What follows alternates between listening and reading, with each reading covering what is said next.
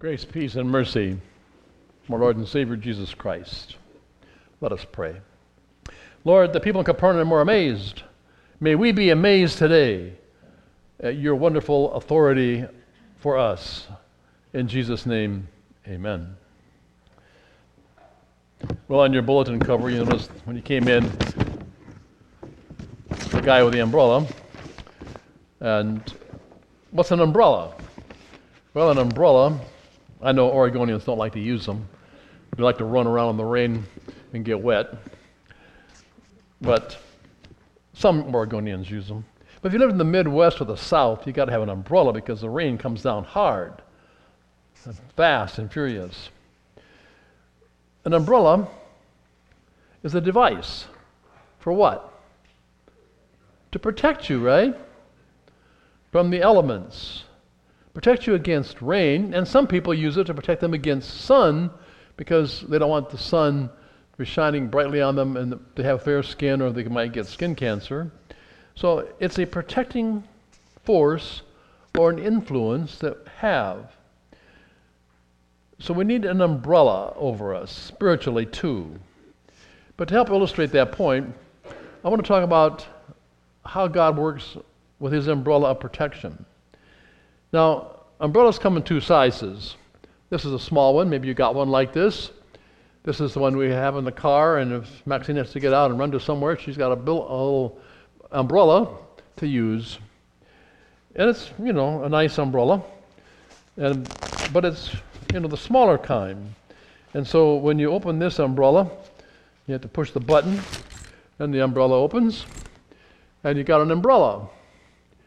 Now, the problem with this umbrella is what? You gotta be careful how you hold it, right? If you tip it this way, the rain's gonna come down and hit you. Tip it this way, it's gonna come down and hit you. And there's no room for you to go walk with me, right? So if I got this umbrella and it's raining, and you don't have one, I either have to give you the umbrella and I get wet, or I keep it for myself and let you get wet. Right? So that's the choice when I got an umbrella this small. But we need a bigger umbrella, I think, right? And so there are bigger umbrellas. There's this small one individually that can come in handy at times. But we need a big umbrella. And the big umbrella serves a different purpose. Like this umbrella.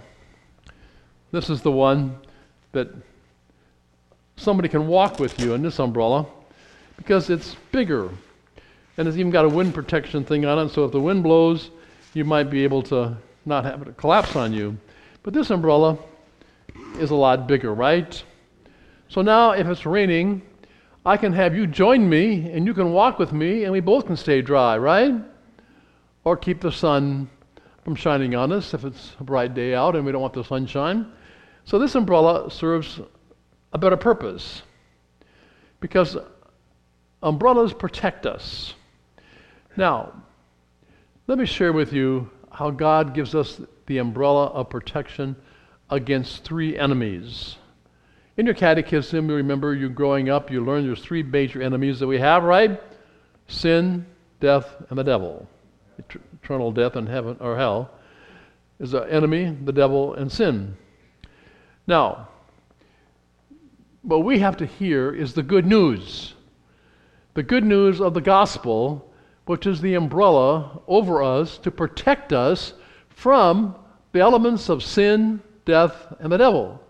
And God has provided that for us in His love, which He's revealed to us in His Son, Jesus Christ. Now, the problem with an umbrella is if I have this umbrella and it starts raining and I'm walking like this and I put it up like this, not going to do any good, is it? I have to use the umbrella. I have to open the umbrella to make it work for us. And the same thing is when we do as Christians the gospel, the good news. We have to open it. We have to see what it is. What does it do for us? How does it work for you in your life? The Bible is about good news. Good news is the gospel. And the good news is found through us throughout Scripture. And you got to remember that good news is more than just advice. It's advice, but it's a lot more than advice. The good news is more than knowledge, it's a lot more than that. And it's a lot more than facts. It's good news about Jesus. It's an umbrella that God gives to us and covers us so that we have relationship with God and in His kingdom. Now, if you open your worship folders, I want to share with you the good news we find in Scripture today and see what you see. What good news did you hear in Scripture today when you heard Marcus read the Old Testament lesson in the epistle? Notice in the Old Testament lesson on page 2 right away, the very first verse the Lord your God will raise up for you a prophet from among you. Who's the prophet? The ultimate prophet is Jesus Christ, who comes to proclaim the message of good news. And so Isaiah, or Deuteronomy rather, is talking about the prophet who will come later. And that prophet was ultimately Jesus Christ, the good news. Now look at the epistle lesson. Yes, Paul's talking about sacrificing food that was been, or eating food that's been sacrificed to idols, and be careful what we do in giving offense to other people. But notice some gospel in there. The very second line love builds up. God's love builds us up. Jumping down another line, but if anyone loves God, he is known by God, the scripture says. If you love God, God knows you. And a few lines down there, there is no God but one. There's only one God, no other God. The other ones are all false gods. And then the last two lines of that paragraph there is one God, the Father from whom all things and for whom we exist, and one Lord Jesus Christ to whom all things to whom are all things and through whom we exist. Think of that. That's good news. One Lord Jesus Christ, and it's through whom we exist. Wow, that's good news. Amazing, right? Wouldn't you love to hear that good news? Jesus Christ, the umbrella who hangs over us and protects us and keeps us on our journey through life. Now we come to the gospel. Interesting gospel today. How's this work? Well, notice what town are they in? Capernaum, right? They're in Capernaum, up in, the, in Galilee. Jesus is teaching, and he confronts a man with an evil spirit. Notice the evil spirit cries out, I know who you are, the Holy One of God. So, here early in the ministry of Jesus, this evil spirit identifies Jesus as the Holy One of God. And then notice that turning the page, Jesus rebuked him and he says, Be silent and come out of him. And the miracle unclean spirit convulsed and cried out with a loud voice and came out. And notice the good news. They were all amazed, so that they questioned among themselves, saying, What is this? A new teaching with authority? He commands even the unclean spirits, and they obey him. Wow! The unclean spirits obey him. These people were amazed at this miracle that Jesus did. His first miracle recorded in Mark because Mark wants to point out this Jesus has authority over evil, authority over the devil. And then the last verse, notice what it says in verse 28. And at once his fame, Whose fame? Jesus. Fame spread everywhere throughout all the surrounding region of Galilee. How did it do that? Because these people were so amazed, they told everybody. Guess what? We heard someone with authority. We heard someone speak the word of God, and we heard someone, and we watched someone cast out a demon. They were so amazed. The good news. This good news is for you and me today, too this good news of God's love for us and Jesus Christ. So, what is the good news? Good news that you and I belong to the kingdom of God. So, let me ask you this What are you going to do with this good news?